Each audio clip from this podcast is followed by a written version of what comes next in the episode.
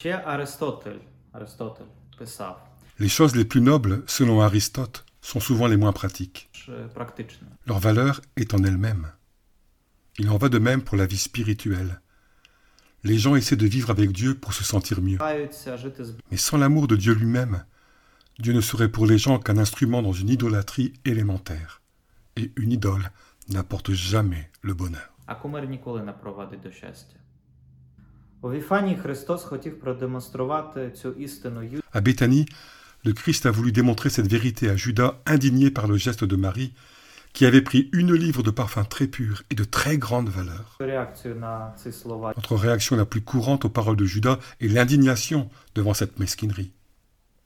Mais je crains que cela ne soit une manifestation d'hypocrisie de notre part. нашого лиця. Mes amis, imaginez un instant que vous vous trouvez dans un ancien monastère pendant les vêpres. Voici des moines en robe noire, chantant lentement et délicatement des hymnes et des psaumes dans une langue morte, incompréhensible. Ne se pose-t-on pas la question suivante? Combien d'hommes jeunes et en bonne santé se perdent et perdent leur temps? Ne serait-il pas plus utile qu'ils consacrent tout leur temps à collecter des dons et autres aides humanitaires pour les réfugiés ukrainiens en Europe et ceux qui n'ont pas pu partir et sont restés dans la zone de la ligne de front? Dieu n'a besoin de rien de notre part, ni de nos chants, ni d'autres rites. Mais les gens ont besoin de nous, les pauvres et les offensés, sans compter qu'ils ont besoin de notre aide dans la lutte pour leur liberté.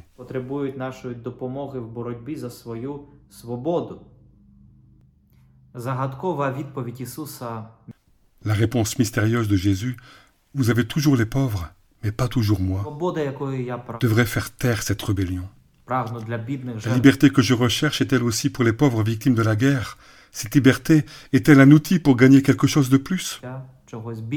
Peut-être est-elle devenue une idole pour moi parce qu'elle ne se concentre que sur elle-même.